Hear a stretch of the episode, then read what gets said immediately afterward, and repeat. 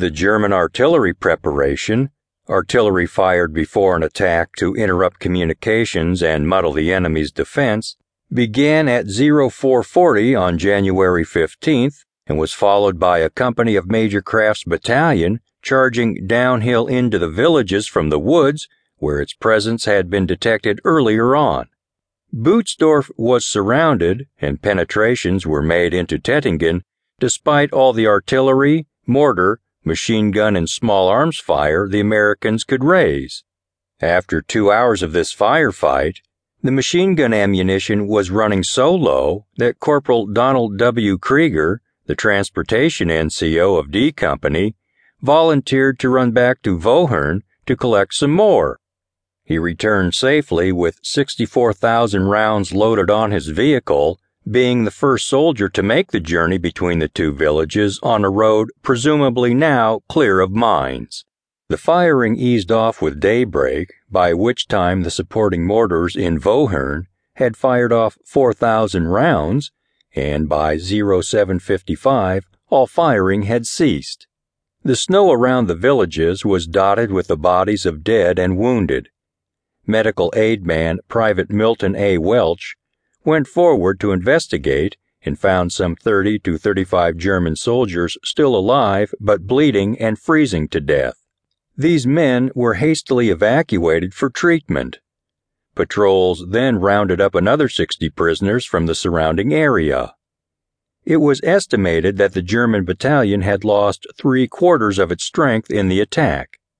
C Company veterans, then Privates First Class Robert Trefsker of the third Platoon and Herman Thornton of the fourth Platoon, later put together the following account of their part in this action at the western end of Tettingen. Bob Trefsker starts off. The attack on Tettingen on January fourteenth, nineteen forty-five, by the first Battalion of the three hundred seventy-sixth Infantry Regiment found the town to be virtually undefended. There were very few casualties. The west end of Tettingen consisted of a single road along a very broad-crested east-west trending ridge. There were houses on both sides of the road, and the third Squad was assigned to occupy and defend the last house at the west end of town, a short distance from the northeast corner of the woods, Monkey Wrench Woods. Like most of the houses in Tettingen, it was a two-story stone masonry farmhouse with space for farm equipment and stable barn areas for farm animals on the ground floor. Everything had been removed, including the windows and the wooden window frames. Only the rectangular window openings in the masonry walls remained. Inside the house, we all felt pretty secure, as it was like a two-story fort, and it would have taken a direct hit from artillery to hurt us. We had a great view of the snowy fields to the south, to the Dragon's Teeth, and the woods beyond.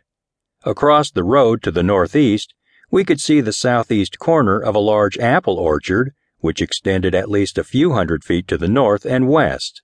Beyond the orchard, to the north and northwest, we could see open, snow-covered fields, and beyond the fields was a large clump of woods, about one thousand yards to the north-northwest. A light machine gun squad from the fourth Platoon then took up position on the eastern edge of the northern part of the apple orchard, about sixty feet west of one of the houses fronting a north-trending side road. Herman Thornton, who was in the fourth Platoon's light machine gun section, takes up the tale.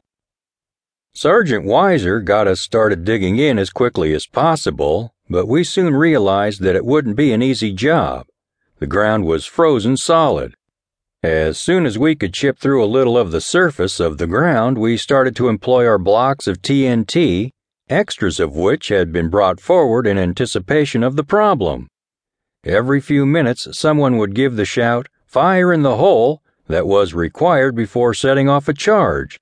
The deeper we got, the more effective each half-pound block was. We didn't need anyone to prod us on, as just after we started digging, mortar fire and eighty-eight millimeter artillery started raining down on the town. The eighty-eights came in rapidly and could be heard coming, but the mortar shells gave no warning until just before impacting, a slight whooshing sound could be heard. Most shells were directed into the town, but a few hit among our positions. One or two guys received wounds, but in most respects we got through the day pretty well.